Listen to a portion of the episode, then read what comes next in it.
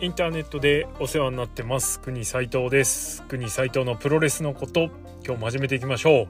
う。国斉藤のプロレスのことは、プロレスに人生を狂わされた国斉藤がモメンタム重視で独自の視点から試合の感想やお話の妄想、プロレス界の情報なんかを垂れ流すザ・ベストプロレスポッドキャストソファーです。本日は9月ノアウィークのこといきます。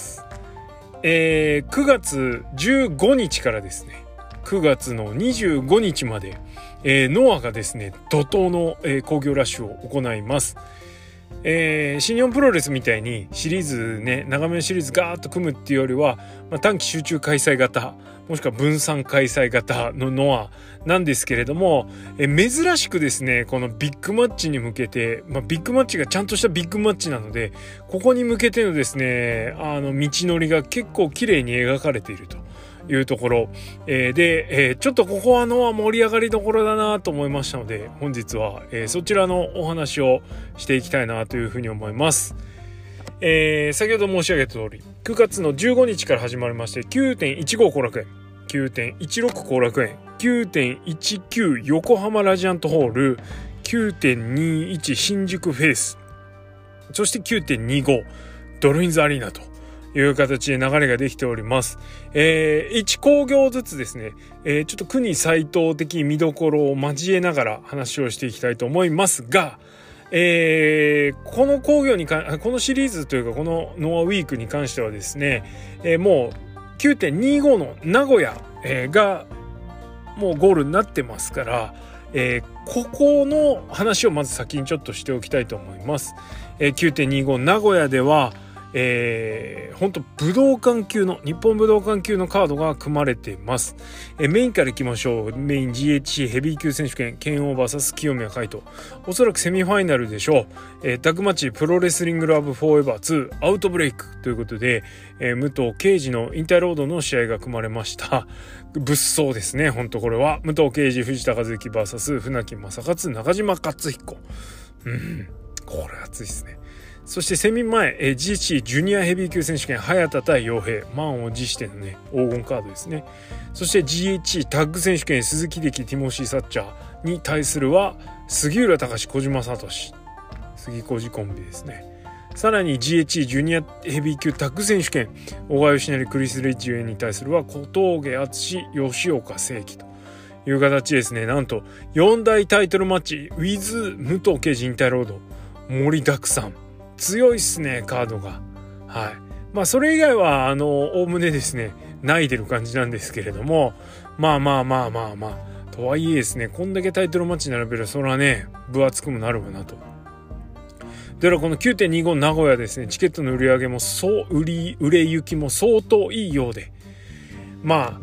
武藤で集めてでしょみたいな揶揄もありますけど、いやいやって、ここでむしろ集めなかったら本当終わりだぞノアって感じなので、もう使えるものはね、使うだけ、もう使い倒して、お客さん集めてほしいなと思うし、そこでね、少し一人でも多くのお客さんにフックすればいいなというふうに思っております。ここをめがけて、各試合、各興行、各試合が組まれておりますので、そちらの紹介をしていきましょう。早速、あさってに迫っております 9.15 後楽園ですね。こちらはアベマでの中継生放送があります。翌日のもう後楽園なんですけれども、アベマが入ってるのはこの日ということなので、ここが力入る日なのかなというところです。トピックいろいろあるんですけれども、各興行3つぐらいに絞っていきましょう。9.15 後楽園トピック丸1、小沢大使名前把握しとけよって話なんですけど、デビュー戦、対戦相手は稲村良樹ということで、ノア2年ぶりの新人デビューということで、もう久々ですね。しかも会場で見る限り、この選手体も大きいので、体重プロフィールだと87キロだったかなぐらいだったんですけれども、タッパもあるしね、ちょっと期待したいですね。はい、対戦相手は稲村良樹です。それから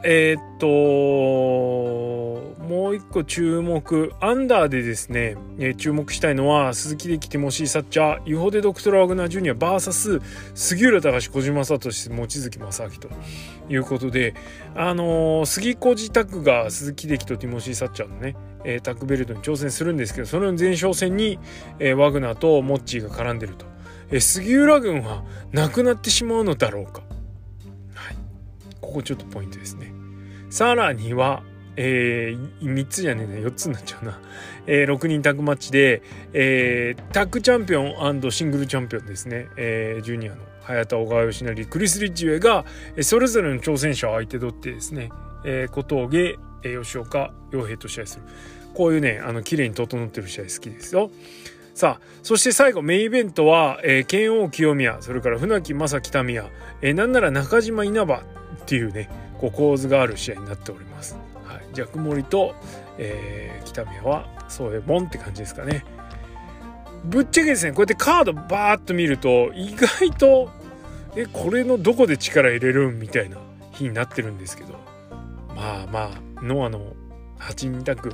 なめたらあかんぜよって感じなんじゃないですかね。はい、そして翌日、アベマが入ってない翌日はレスルユニバースでの中継となります。デビューした小澤選手は、谷口と試合をします。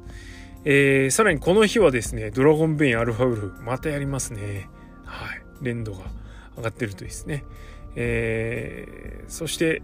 注目はなんといってもこの日はティモシー・サッチャー、杉浦隆のシングルマッチ、のはやりますね。タッグ選手権の、試合をあえて終わってシングルやるという形、ティモシー・サッチャーはここから一人 N1 が始まるみたいな感じになりますけれど、まずですよ、もうまさかその団体がノアになるとは思わなかったですけど、ティモシー・サッチャーが後楽園ホールのメインイベントを務める、これってさ結構熱いっすくない？事実として、しかも対戦相手が杉浦隆っていうところでね、はい、またねこれ多分あんまそういうことを言ってはいけない、あんま面白くない気がするんだけど、はい、面白くないっていうと言い方あれですね、固めの試合っつうんですか、そのドッカンドッカン湧くような試合じゃないって気がするんですけど、まあそんなことよりね、ティモシー・サッチャー後楽園メインですよね、何よりもね、行かねばということでチケット取りました。はい、さらに続いて 9.19、横浜ラジアントホールですね、こちらはですね、まあもう大会のポスターというかね、宣材画像、なんと稲葉大輝なんですね。なんでかっていうと、セミ前に中島克彦、稲葉大輝というシングルマッチが組まれております。これはまあ覚えてる方も多いと思いますが、レッスルワンチャンピオンシップでですね、中島克彦がもうほんとチンチンにした、稲葉をチンチンに、もうなんだろう、チャンピオンっていうよりはね、1回の若手扱いレベルの試合をして勝ったと。さらにその試合終わった後はね、レッスルワンのベルトを放り投げたりしてました。いや、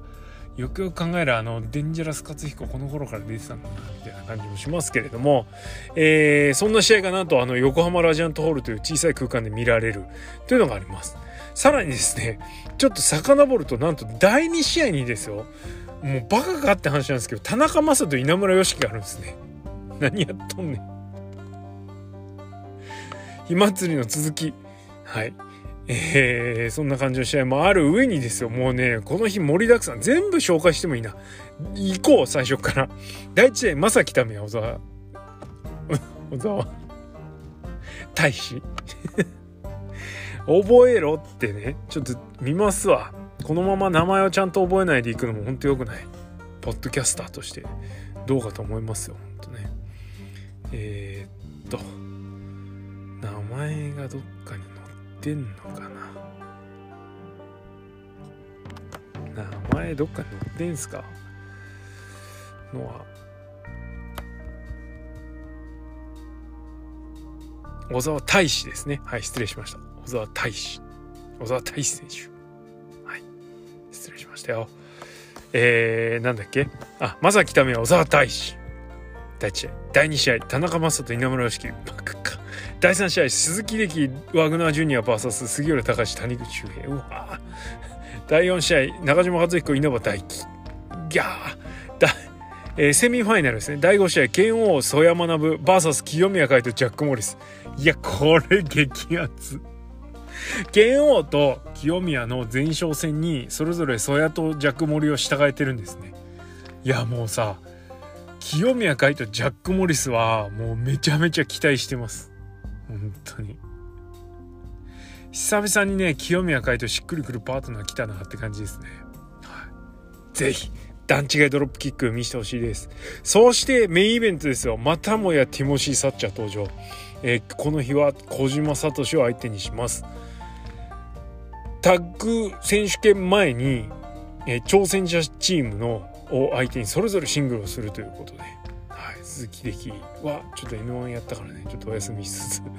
ィモサはですね一人 N1 をねまあ杉浦隆小島聡2連戦ですよ。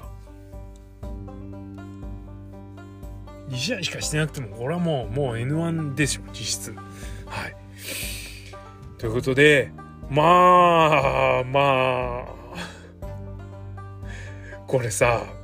なんかこうノアの流れから考えるとああまあそうなりますよねみたいな感じなんですよ。ノアのねマッチメイクの流れから考えたら別に違和感ないじゃないですか。でもさよくよく考えてよ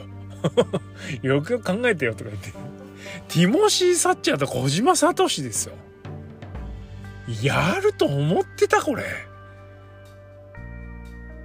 いやそのティモシー・サッチャーがその言うほど大物でもないっすよ。大物でもないっていう言い方あれですけどいやーすごいな。ノアのメインイベントを2日連続で務め上げた挙句に、対戦相手が杉浦隆小島聡ですよ。いやー素晴らしい。ちょっとねまだまだ伝わりきってないティモシー・サッチャーの本領がねここで発揮されるといいななんていう風に思ってます。っていうかティモサー鈴木力は最強やろ。勝てんのが杉小路タック。はいそんな感じでございます。さあそしてお次は 9.21、新宿フェイスは N イノベーションです、ノアのねジュニアの試合になります。意外とですね 1,2,3,4,5 試合しかやらない。まあ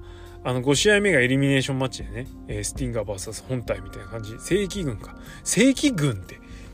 まあいいや杉浦軍あるかいっか、という試合になってるんですけどもなんといってもこの日はですね鈴木小太郎近藤修司ぬるっとさらっとどっちや乾いてんのか湿ってんのかちょっと分かりにくいんですけど、シングルマッチが組まれてるといやみたいなしれっと組む感じじゃねえからほんとねこれねっていうメガカードがあったり、フォーウェイマッチアルファウルフドラゴンベイン忍者マックエクストリームタイガーという試合がありますね。ほんとこの試合に関しては誰か天井ぶつけないかとかね照明ぶっ壊さないかほんと心配なんですけど、はい、そんな心配しながら見れる試合だぞと。でエリミネーションマッチでした、はい、まあ N イノベーションに関しては、主役がノアの本体チームみたいな感じですから本体チームね見せるもん見せないといけないと思いますよ。頑張ってくださいね。はいそして、9.25、名古屋に続くという形でいやちょっとね日にちがもたくさしてる感こっちにギア入れていいかなと思ってます。まあ、実際 9.25 はね日にちも神戸の試合があるんですけれどももうまあノアモードかなって感じですね。はいそんな感じでございます。国斉藤は9月は観戦予定を久々に立てないでいたんですけどもうこんだけ並ぶと我慢できないですね、ティモサーメイン2連戦行ってまいります、9.16 後楽園 9.19 横浜行きますよということではい楽しみです。さあそれから質問箱をですね結構いただいておりますので、お答えしていきたいと思います。はいの終わりいきますよ、インターネットでお世話になってます特能も聞いているのですがありがとうございます、クニさんは今ジャックモリスにモメンタムを感じてるんですね。感じてませんそこで質問なんですが、あまり選手グッズを出さないノアなので難しいと思いますが、ジャックモリスのシャツが出ましたら購入します？またジャックモリスの T シャツ、どんな色デザインを希望していますでしょうか、ということで、はい、ジャックモリスの T シャツ出ても買えません。ジャックモリスの T シャツは、黒地に、銀でいいと思います。どうだ、はい、キラキラさせた方がいいですねまあ別にね、なんかすごいいじって持ち上げてるじゃないですか。その方が面白いからそうしてるだけで、特にこう魅力を何かに感じてるかっていうと、あんまり感じてないです。ただそわそわして見れるからね、気が気じゃないという意味ではね、目が離せないという、いいんだか悪いんだか、はい、そんな感じでございます。ありがとうございます。お次、グニさん、こんばんは。こんばんは。直近の更新、ベストバウ投票2回、BGM がないですね。うん、ごまかしなし話術だけで勝負という潔さを感じ好みです。あら、すいません、ありがとうございます。質問でも何でもなくすいません。引き続きこのスタイルを継続されることを祈りつつ更新を楽しみに待っています。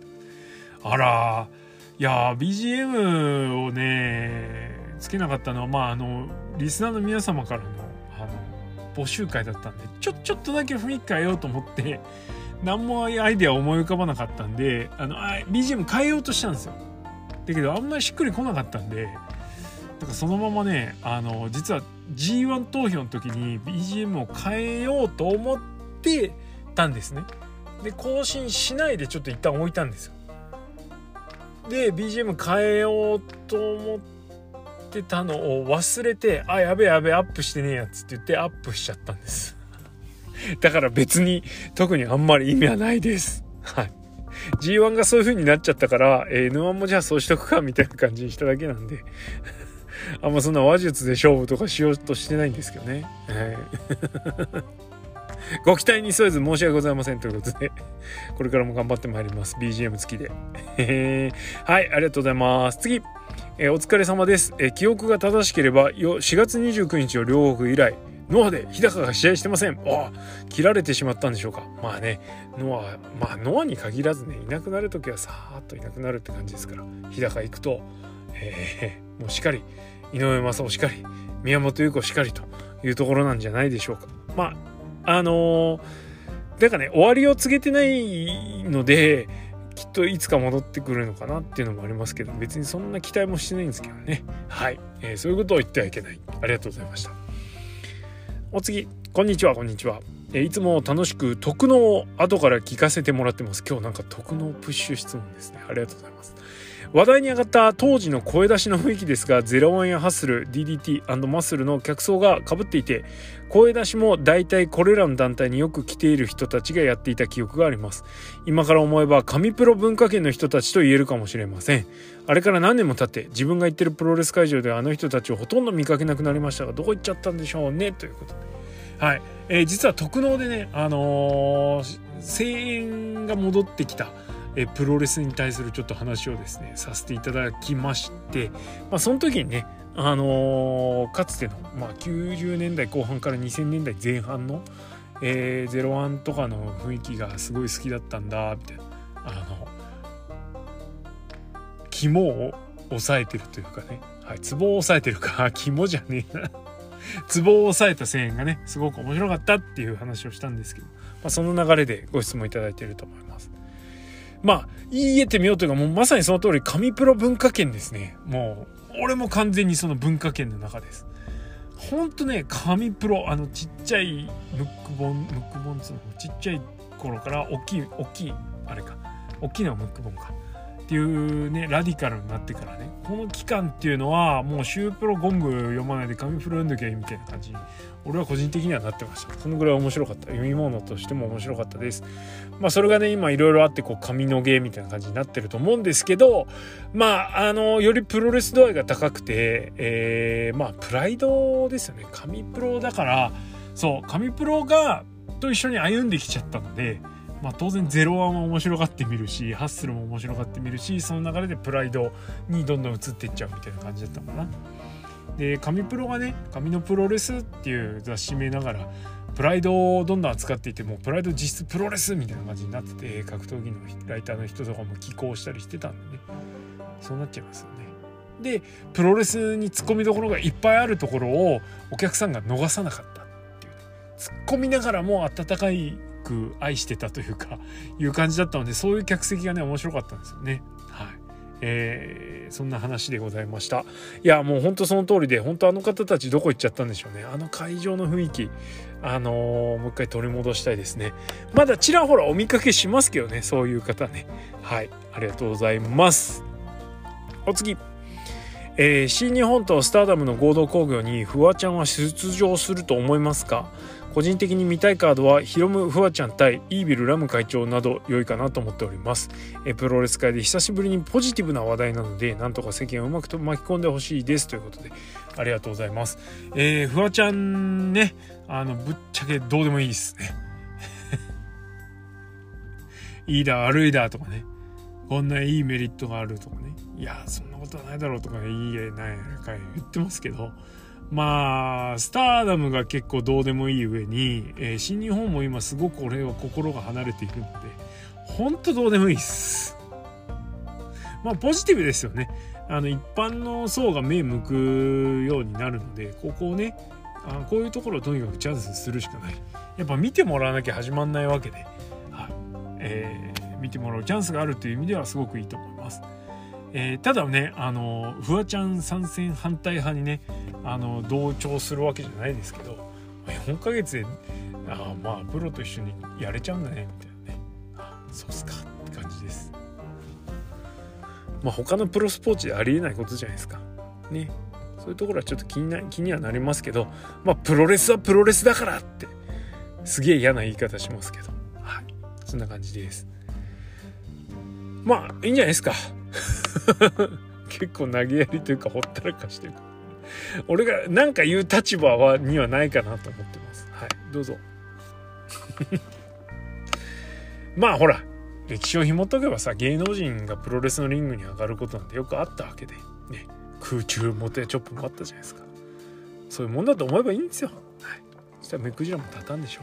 う。はい、お好きにどうぞ。ありがとうございます。お次、こんにちは。最近岡田と FC 東京や大仁田とフロンターレ、ノアとベルディのコラボなどプロレスと J リーグのコラボが増えてる気がします。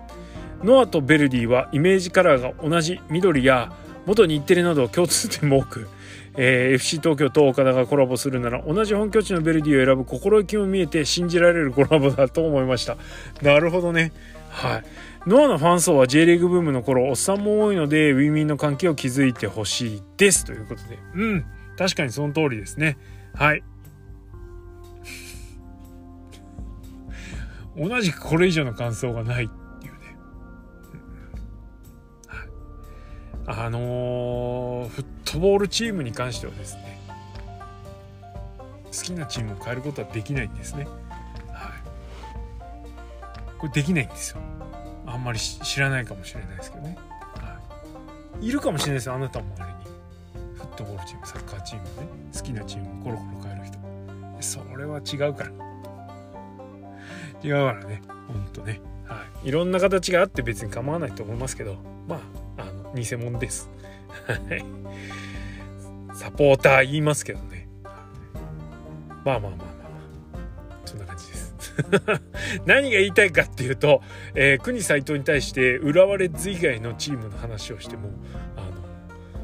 負のネガティブなことしか出てこないんですよクソくらえって話ですと、ここもね。はい、ということで、本当ね質問していただいた方には申し訳ないんですけども、もう生まれも育ちも浦和、なお現在新松戸在住ということでね、はい、なっておりますが、ゴリゴリの浦和っ子なんで、はい、ちょっとねどうでもいいわって感じですまあでもプロレス界から見たら、まあさっきのフワちゃんもそうですけど、よりね上位概念と絡んでいくっていうのはいいことですから、プロレスより J リーグの方がね観客動員上なんだからね、それは絡んでいった方がいいんじゃないですかと思います。まあ、おかげでこの絡んだ人たちがねどんどん嫌いになっていくっていうね。まあベルディは弱えし、まあもう一生 GM は上がってこないだろうからいいかなって感じなんですけど、そういうことを言ってるんやFC 東京と岡田はもう俺にとっては最悪のコンボですねはい。大仁田とフロンターレはしょうがない。もう大仁田とフロンターレはしょうがないじゃん。だって川崎つながりだもんね。これはもう逆に認めるわ、はい、どうぞね。川崎は企画力もあるしフロンターレがねいいんじゃないですかと思います歯に物が詰まったような言い方ですが、でもおっしゃる通りウィンウィンの関係は築いてほしいですね。ぜひとも、はい、よろしくお願いします。こんなもんかな。はい、ありがとうございましたってな感じで今日はねサクッと終わりです。どうやらですねこの収録をしてる最中ですね、ビタディさん、ラジオビタディズムの告知が入ってまして、これがアップされてる頃におそらくちょっと後かなになるのかな、ディアンがね、プロレス観戦に行ったのは生観？プロレス初観戦じゃないよね。ちょっと待って、ちょっとちゃんと調べましょう。こういうのはね人の話ですからね。あの初観戦の、ことをねちょっと熱量高めに振り返るというような感じらしいので、これはですねぜひとも皆さんに聞いていただきたいので、そっち聞いてからでいいよって番組の最後に言っても意味ないね。なんでもし聞いてない人いたらぜひラジオビタディズムなんか今人気急上昇中らしいのでぜひぜひ聞いたってくださいよ。はい、てな感じで今日はこの辺で終わりにしときましょうかね。国斉藤のプロレスのことはリスナーの皆様のリアクションがガソリンです。意見感想要望質問など、ございましたら質問箱もしくはハッシュタグプゴトでつぶやいてください。それから徳のプゴト、スタンド FM で月額300円でやっております。もしよろしかったら遊びに来てちょうだい。なんかねツイッターで回ってきた変なやつなんだっけ、プロレスファン的いいねで自己紹介みたいなねやつ、なんかいろんな説問があるやつね。徳のプゴトで今度やりますから。なんかやっててつまんねえなと思ってきたんですけど、質問の答えを考えてるうちに、でもなんとか面白く転がそうと思ってるんで、聞きたい人1回300円ぐらいいいんじゃないかなぜひともサブスクってみてくださいということで今日はこの辺でおしまい。ノアウィーク楽しみましょう。ありがとうございました。